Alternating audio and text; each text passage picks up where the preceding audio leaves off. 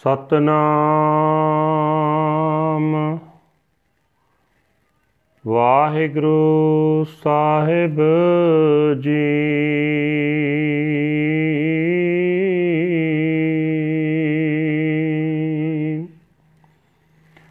ਸੋਠ ਮਹਲਾ ਪੰਜਵਾ।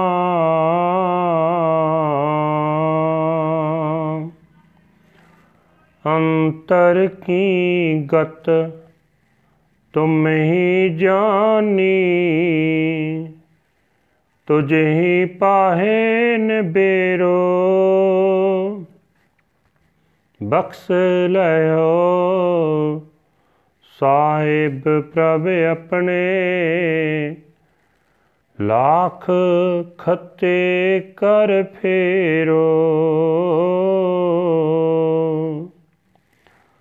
ਅੰਤਰ ਕੀ ਗਤ ਤੁਮ ਹੀ ਜਾਨੀ ਤੁਝ ਹੀ ਪਾਹੇ ਨਬੇਰੋ ਬਖਸ਼ ਲੈ ਹੋ ਸਾਹਿਬ ਪ੍ਰਭ ਆਪਣੇ। ਲੱਖ ਖਤੇ ਕਰ ਫੇਰੋ। ਪ੍ਰਭ ਜੀ ਤੋ ਮੇਰੋ ਠਾਕੁਰ ਨੇਰੋ। ਹਾਰ ਚਰਨ ਸਰਣ ਮੋਹੇ ਚੇਰੋ ਰਹਾਉ। ਬੇਸੁਮਾਰ ਬੇਅੰਤ ਸੁਆਮੀ ਉਚੋ ਗੁਣੀ ਗਹਿਰੋ, ਕਾਟ ਸਿਲਕ ਕੀਨੋ ਆਪਣੋ ਦਾਸਰੋ।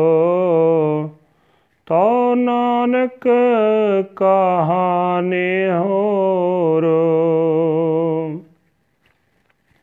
ਬੇਸੁਮਾਰ ਬੇਅੰਤ ਸੁਆਮੀ ਉਚੋ ਗੁਣੀ ਗਹਿਰੋ, ਕਾਟ ਸਿਲਕ ਕੀਨੋ ਆਪਣੋ ਦਾਸਰੋ ਤੋ ਨਾਨਕ ਕਾਨੇ ਹੋਰੋ।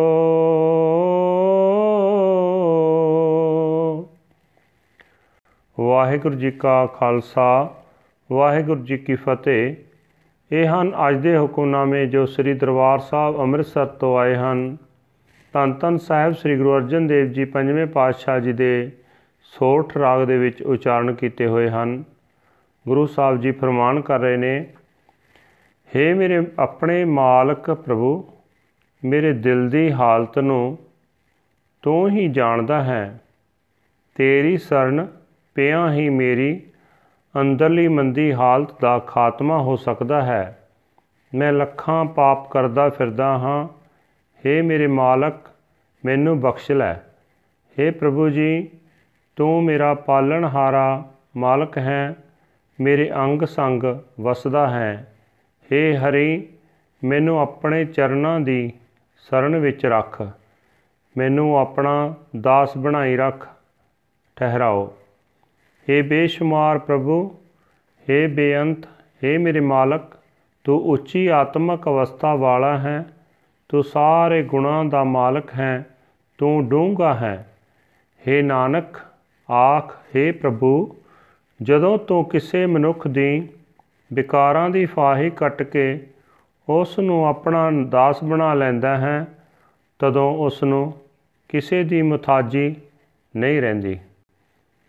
ਵਾਹਿਗੁਰੂ ਜੀ ਕਾ ਖਾਲਸਾ ਵਾਹਿਗੁਰੂ ਜੀ ਕੀ ਫਤਿਹ This is today's Hukamnama from Sri Darbar Sahib Amritsar uttered by our fifth Guru Guru Arjan Dev Ji under Sot fifth Mahal Guru Sahib says that only you know the state of my innermost self. You alone can judge me. Please forgive me, O Lord God Master. I have committed thousands of sins and mistakes. O my dear Lord, God Master, you are always near me. O Lord, please bless your disciple with the shelter of your feet. Pause. Infinite and endless is my Lord and Master. He is lofty, virtuous, and profounding, profoundly deep. Cutting away the noose of death, the Lord has made Nanak his slave, and now what does he owe to anyone else? Waheguru ji ਕਾ ਖਾਲਸਾ ਵਾਹਿਗੁਰੂ ਜੀ ਕੀ ਫਤਿਹ